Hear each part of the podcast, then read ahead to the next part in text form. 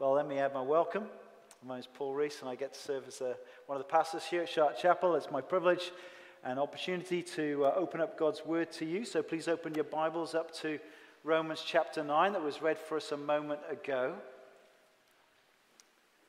And let's ask God's help as we come and look at it. Let's pray. Sovereign Lord, what an extraordinary thing that we can come and approach you, the God who is sovereign over all he has created. And so we take a moment to still our hearts and realize what a privilege it is. And we ask that by your Holy Spirit, we may come to know you more, and that we may understand your astonishing mercy in our lives. We ask this in Christ's name. Amen. Well, I wonder, what is it that makes you sad? What gets you upset? Uh, it may be a variety of things, perhaps, that makes you... F- it's very interesting to find out what makes people sad, because it actually reveals quite a bit about what's really important to them, what really drives them, what they are, they're about. But I wonder, is there anything for you that causes you Uh, unceasing sorrow? You just constantly feel sorrow over this thing. Does it cause you, is there something that causes you anguish? Well, I know for some of you there are those things. I know that because I've been a pastor here for about twelve years. But I wonder, what, what is it? Is there anything like that for you? I've been very humbled this week to compare what makes me sad with what makes the Apostle Paul sad. And it was read for us a moment ago in Romans chapter nine. Um, it's a new section in his letter. Uh, we finished last week in chapter eight with this amazing great confidence that Paul had, that uh, we were more than conquerors in Christ Jesus, that nothing circumstantially could get in the way of God's love for us in Jesus. And it's a real high point in chapter eight. And from that, we turn to him expressing his anguish. Look at chapter nine, verse one. He wants us to know he's for real. He's not saying this for effect. I speak the truth in Christ. I am not lying. My conscience confirms it through the Holy Spirit. I have great sorrow, an unceasing anguish in my heart. Why, Paul? Why? Verse three, four. I could wish that I myself were cursed and cut off from Christ for the sake of my people, those of my own race, the people of Israel. Great sorrow, unceasing anguish. Why? Well, because he, to think of the obstinate response of his own people to the gospel that Jesus is their Messiah, as he sees their hardness, it causes him unceasing anguish. Consider his passion for those who don't trust Jesus. He says, look, if it was possible, he would wish himself cursed so that Uh, if, if it meant that people would then come to trust Jesus Christ for themselves. And he's like Moses here. I don't remember Moses, where he's pleading on behalf of the people. Uh, blot me out of your book, he tells God, if it would mean that the people would be forgiven for their sinful rebellion. Paul is really being shaped, in a sense, by the love of Christ here, isn't it? Who did sacrifice himself for the sake of others. But of course, it's not possible for us to do such a thing.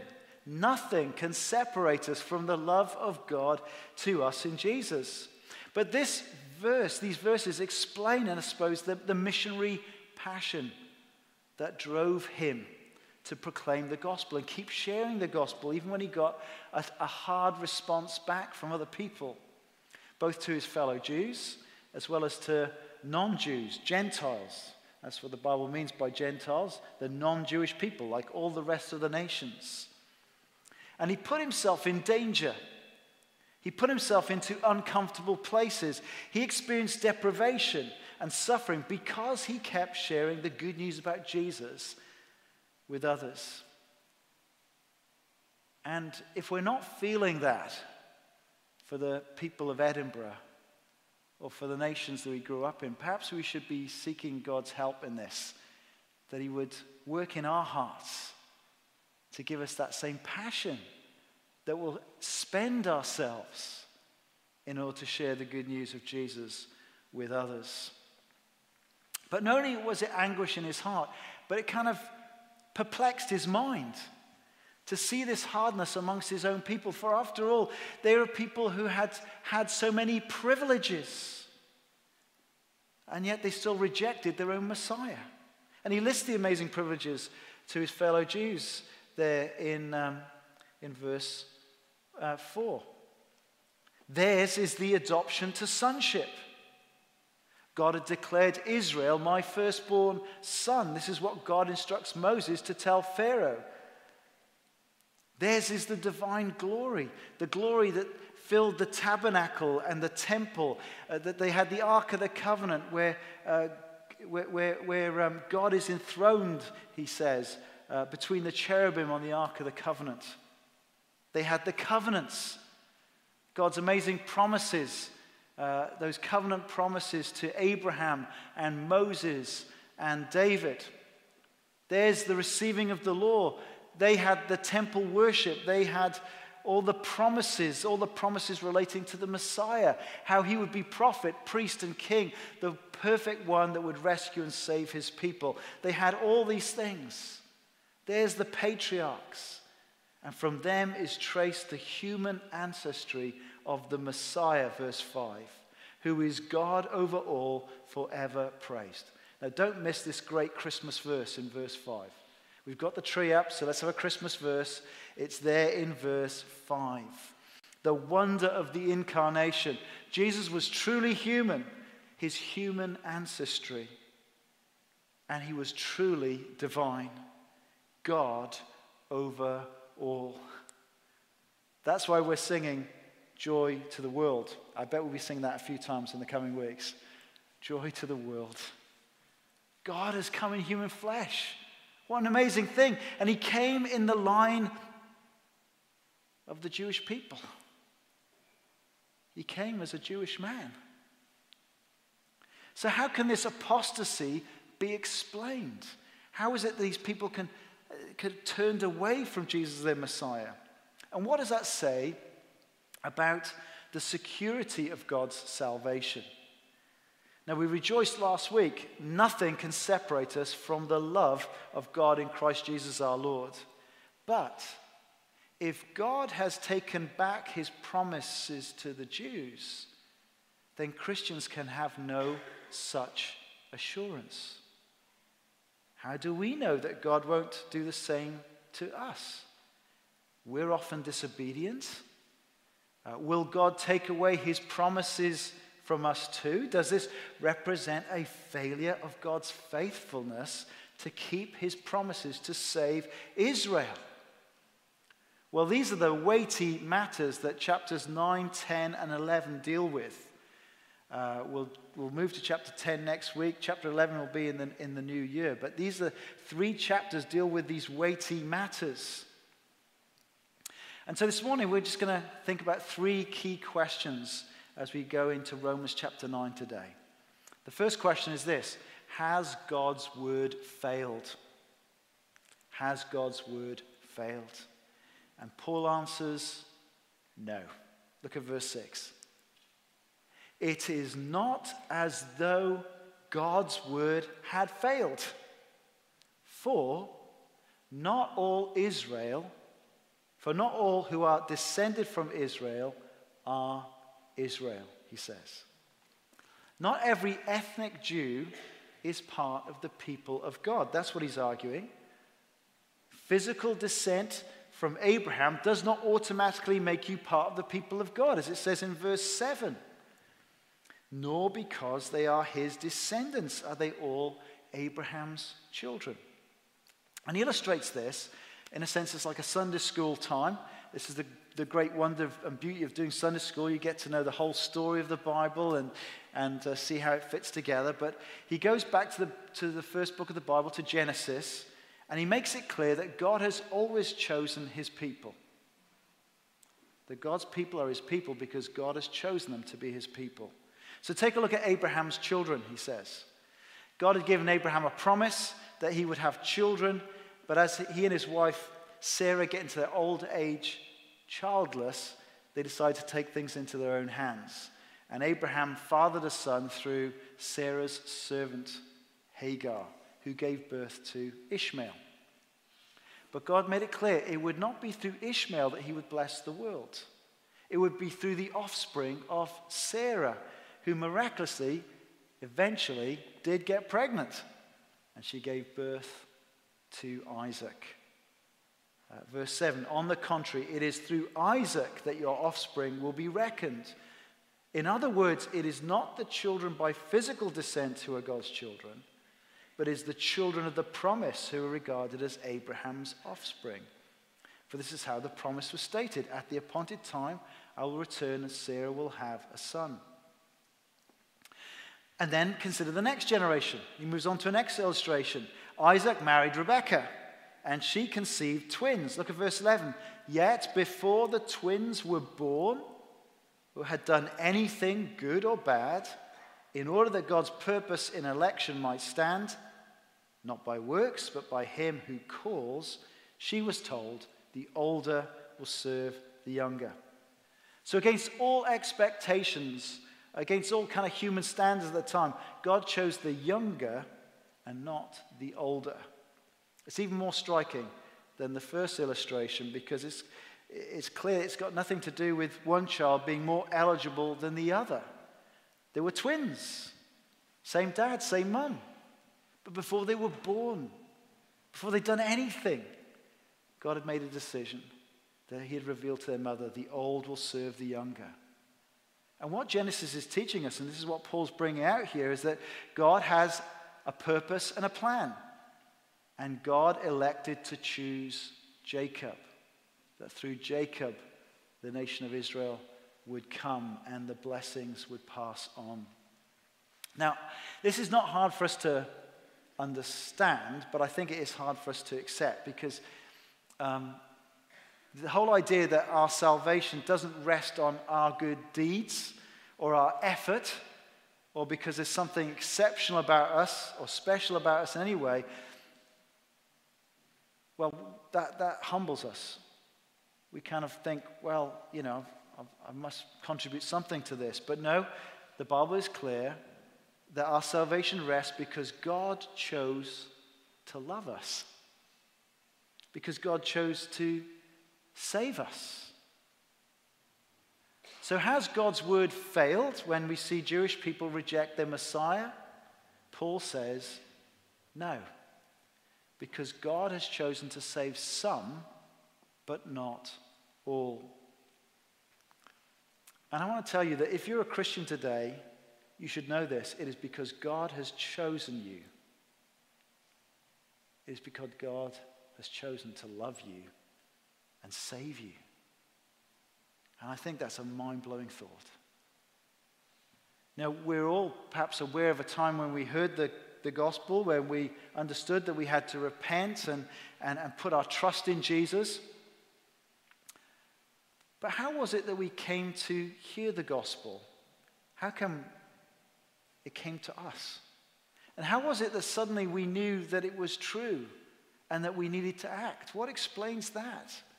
The Bible tells us this. It is because God chose to save us.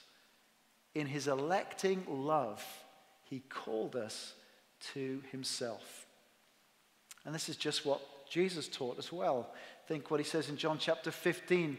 He says to his disciples, you did not choose me, but I chose you and appointed you to bear fruit. A few verses later, he says to them, I have chosen you out of the world. Or earlier in John chapter six, Jesus tells them, this is the will of him who sent me, the Father, that I shall lose none of all those he has given me. God has always chosen his people. And if you're trusting Jesus today, it's because God has chosen you. That many of, the, of, of his fellow Israelites were rejecting Jesus as their Messiah does not mean that God's word had failed, because God has only chosen to save some, is what he's arguing in Romans chapter nine. But no doubt this is raising questions in your minds. Perhaps there's questions forming in your mind right now. And it's interesting that Paul is aware of this, because there's another question to think. And the question is this: is God just? Is God just? Uh, is God unjust in exercising his sovereign choice?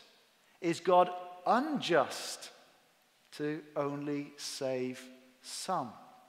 Look at verse fourteen. This is where it goes.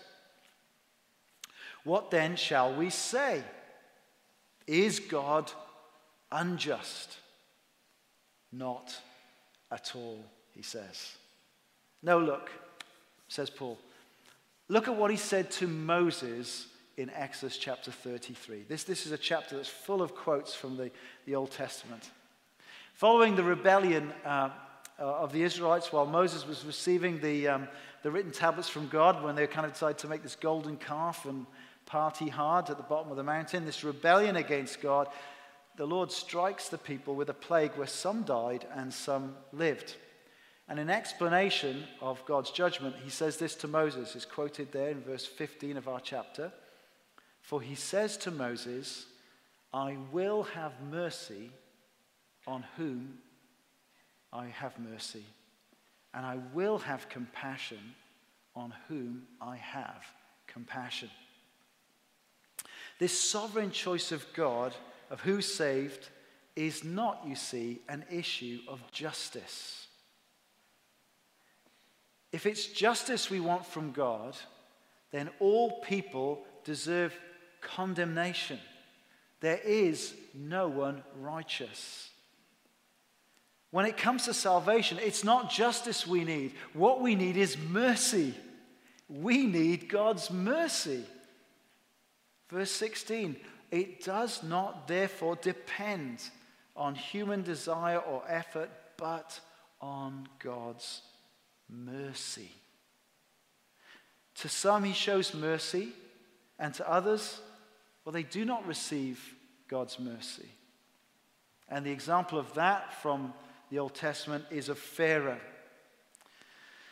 someone who does not receive mercy, but instead experiences the judgment of God. Now, he was the ruler over Egypt at the time of the Exodus. Moses was told to go to him and command Pharaoh to, to let uh, God's people go, to release them from their slavery. How did Pharaoh respond? Well, he kept hardening his heart against God's command. He says this in Exodus chapter five, who is the Lord that I should obey him and let Israel go? He's not going to allow the economy of his country to go down the tank because of a little issue of uh, slavery of these people. And so Egypt continued to experience the ten plagues of God's judgment. Now, initially, the book of Exodus records that it's Pharaoh hardening his heart.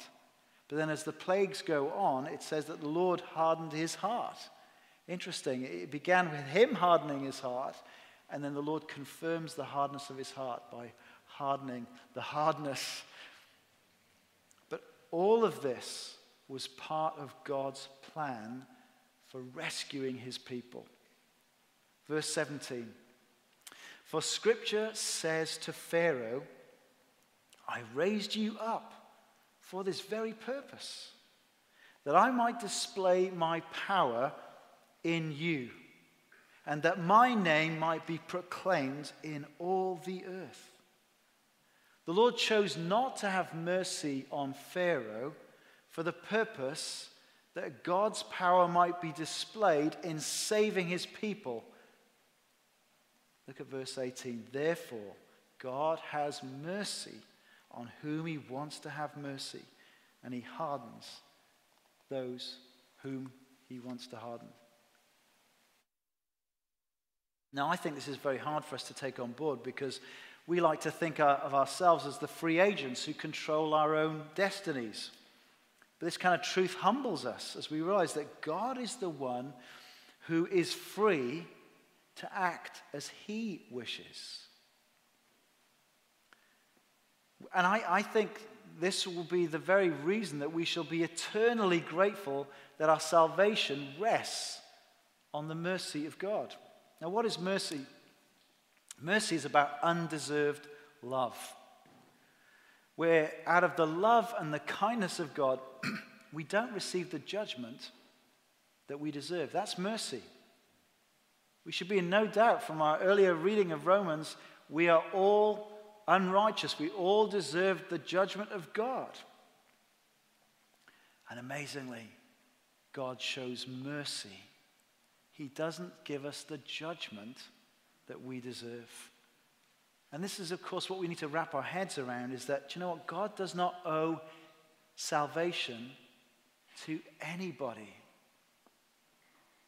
No one is entitled to God's salvation. He is free to have mercy on whoever he wants to have mercy. It is humbling, isn't it? And if you're someone who's trusting Christ today, you should be eternally thankful. He's had mercy on me. But this might raise another objection, another question. Is God fair? Is God fair? Look at verse nineteen. One of you will say to me, "Then why does God still blame us? For who is able to resist his will?" If God chose not to save some, then is God fair to hold such people accountable and judge them? And why does God not choose to elect everyone to be saved? These are, the, these are big questions, I'm sure. Every thoughtful Christian has wrestled with them. Now, there are a few points that uh, Paul makes to this charge. Firstly, there's a word of caution to remind us who we are in relationship to God. Look at verse twenty. "But who are you, a human being, to talk back to God? Shall what is formed say to the one who formed it, 'Why did you make me like this?'" And so I think this is a sobering reminder to us that we are not equals with God. We are created beings. He is the creator. We must never forget that while God has so graciously condescended to communicate to us so that we have a, a true knowledge of him, we will never have a complete knowledge of him and his plans, for he is God, and we are his creatures. When my children were very young, uh, they would ask me questions. They would ask me lots of questions. And I would seek to give them true answers, but at a level that they could understand, and at a level that they could actually cope with, that it wouldn't unnecessarily burden them. That's a kind thing when parents do that, isn't it? Not lay all the burdens of the world on their young kids. Help them have a, a happy, childlike, uh, growing up period, because they don't have to bear the burdens of the world. And so we offer answers that will give true answers, but we don't burden them. Well, the God who created the, the whole cosmos by his word, and who understands all things, who knows the end from the beginning, has a mind that is so far above our limited capacities that we cannot grasp all his plans and purposes. And in his kindness, he doesn't burden us with all that there is to know. He's eternally existed. He's formed us out of dust of the ground. He's breathed his life into us so we can truly relate to him and have a, a true relationship with him. But we need to remember we are not equals with God. And so there's a time to be a bit like Job. Remember Job? Experiencing all those terrible setbacks and sufferings and loss, and he says, I, I want to talk with God. I want to I want I want to make my case before God. And at the end, God re- reminds him of his creatorial power. Were you there when I when I made the heavens and the earth? Were you there when I we sang the song, Behold Our God? Who is an amazing God like this? Were you there when I created everything? When I when I said all that? Do, do you understand all of this? Do you understand? Job goes, I put my hand over my mouth. God is God. And we are not. And we need to have humility to know that he's not revealed it all to us. And he could have just finished there, couldn't he? I mean, that's a strong enough argument. But he does say a few more things. Verse twenty-one. Does not the potter have the right to make out of the same lump of clay some pottery for special purposes and some for common use? Now, I think this is a humbling but helpful image. Uh, we've got some clay in our garage. And every now and again, Shona just has a, has a desire to be creative. And uh, she goes and makes things. In the past, she's made... Uh, broken down Glasgow tenements. She's made fairy tale castles. And my favorite is this, the word became flesh. And she takes the clay and she makes these interesting things out of them. And, and it's entirely up to her what she wants to make out of them. And it's entirely up to her what she wants to do with the things that she has made. Well, here's the truth about God and us. God is the potter. And we're the clay. And as a potter reserves the right to, to create whatever uh, they want to create out of the clay, so God reserves the same right to deal with rebellious, sinful humanity in the way that he determines. God is free to do what he wants, to show mercy to some and to harden others. And as our creator, he's free to act as our judge. Look at verse twenty-two. What if God, although choosing to show his wrath and make his power known, bore with great patience the objects of his wrath prepared for destruction? What if he did this to make the riches of his glory known to the objects of his mercy, whom he prepared in advance for glory? Even us, whom he also called, not only from the Jews, but also from the Gentiles. Now, why does God act as he does? God is in all things revealing his glory. That's what God is doing in the world. In all things, he is revealing his glory.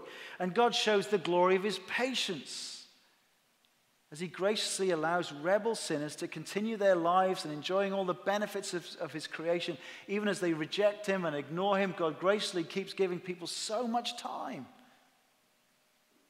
But there is a day of judgment and destruction coming for all who remain in rebellion against God. In rebellion against God. As people um, made in the image of God, we do yearn for justice. Um, there was some, oh, some, just some terrible things in the newspapers this week about abuse of children and so forth. And when we hear these terrible crimes of how cruelly people treat others, we, we yearn for justice. We long that people face up to the consequences of their evil deeds, and God's glory will be revealed in his perfect, just judgment on the final day, when all wickedness and evil will be judged. I missed out on tickets of uh, Handel's Messiah, the Dunedin concert. I love hearing them, but I missed out on the tickets this year. But they, uh, there's all these Messiah concerts going on around the place at this time of the year. I remember the, the, the time I was in a concert and it struck me freshly. The Hallelujah Chorus, the famous Hallelujah Chorus. Where does that come? It comes after God has effected his judgment. All who remain standing are singing the praises of God the Judge, who's ultimately done, done away with all evil and all injustice. And it's hallelujah, hallelujah. And on that day of God's just judgment, we will come to understand God's undeserved mercy on us in a way that we will never understood before. We may have some appreciation of it now, but on the day of judgment, my friends, we are going to understand what an extraordinary thing it is that God should have mercy on us. And the way that God has chosen to act sovereignly in history, showing mercy to some and not others, means that God's glory is somehow revealed in a fuller way than it would be if he had chosen everyone.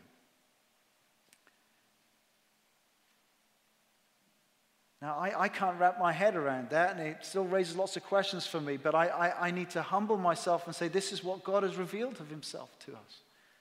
This is how God has chosen to act.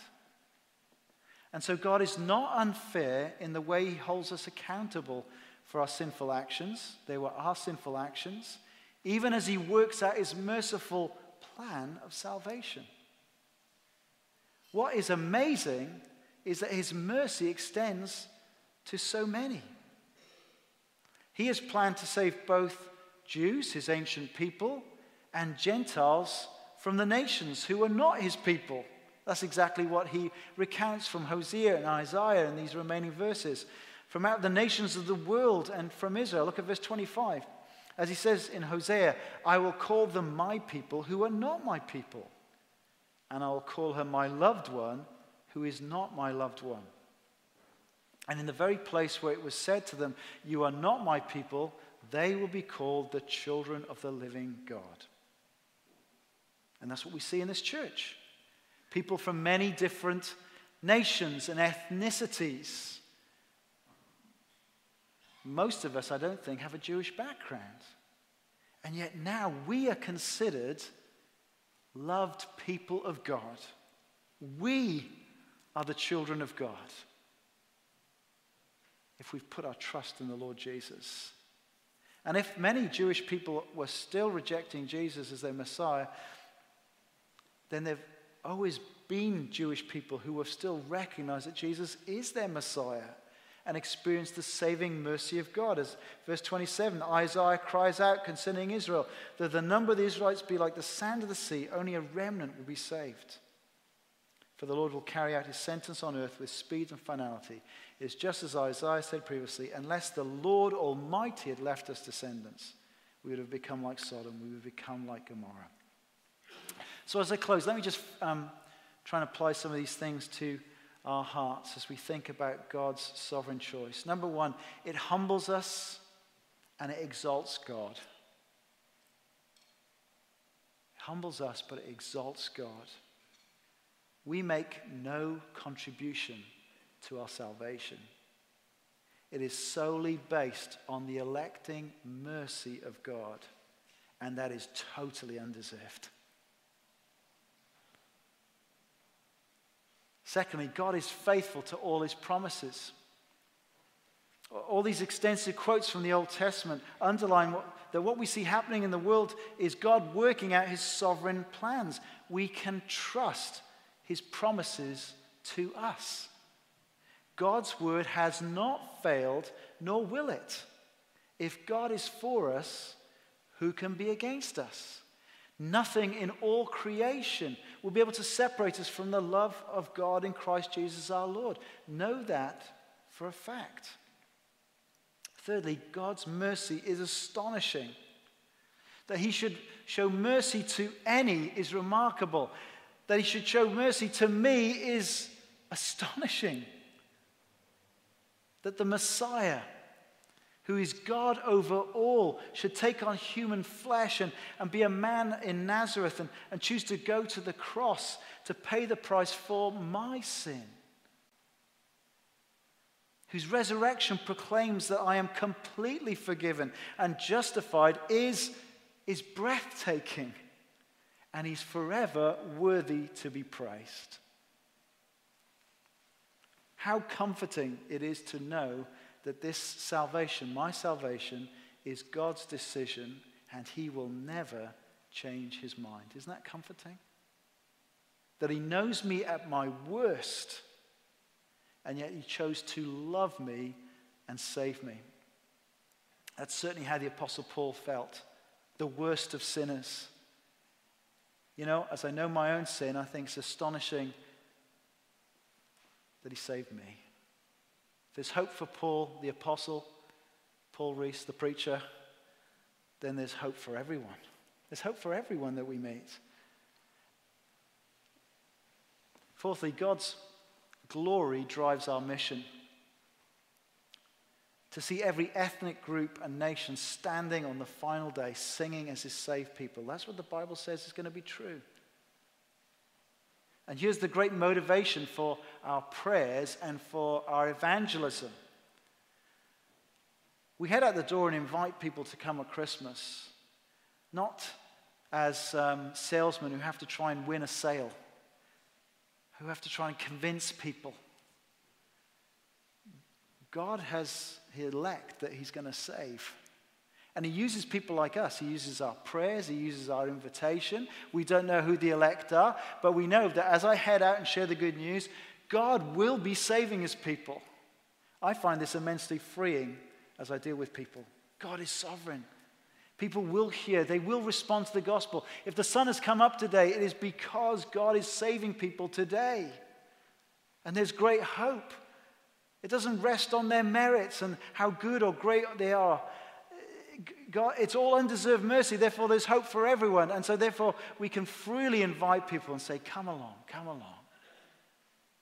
Come and look at Jesus. Come and trust Jesus, knowing that he will get great glory to himself as peoples from every kindred, tribe, and nation will one day stand before the Lamb and praise him in heaven for all eternity. This knowledge that God elects and saves doesn't actually, um, the caricature means that people will not bother sharing the gospel, but that's not true of the Apostle Paul, is it? His unceasing anguish, his great sorrow, his great longing for the people, knowing that God will save people, sends him out on mission, out throughout the world. That's why he's writing this letter to the church in Rome. He wants to go to Spain. He wants to keep sharing the good news. There's more unreached people. He's going to the next territory. That's why he's writing this whole book. And may God use these truths to comfort our hearts today and to give us great boldness as we invite people this Christmas. Let's pray.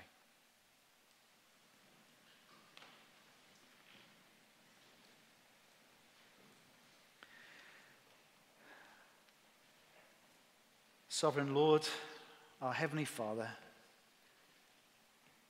we're humbled by your word. Uh, Lord, lots of questions come into our minds and our hearts. But we thank you that you've revealed these things to us. And so we pray that we may settle our hearts with the knowledge of your amazing mercy. Lord, may it spur us to a life of gratitude and worship and service and love. Father, we thank you that, uh, as you said to Paul uh, uh, in his missionary travels, that you had many people in that city. They should not fear the tumult, but keep sharing the good news. Father, we believe that there are still many people in this city that you want to save. Give us courage and boldness and love as we seek to hold out the hope of Jesus in this lost place. We ask this in Christ's name. Amen.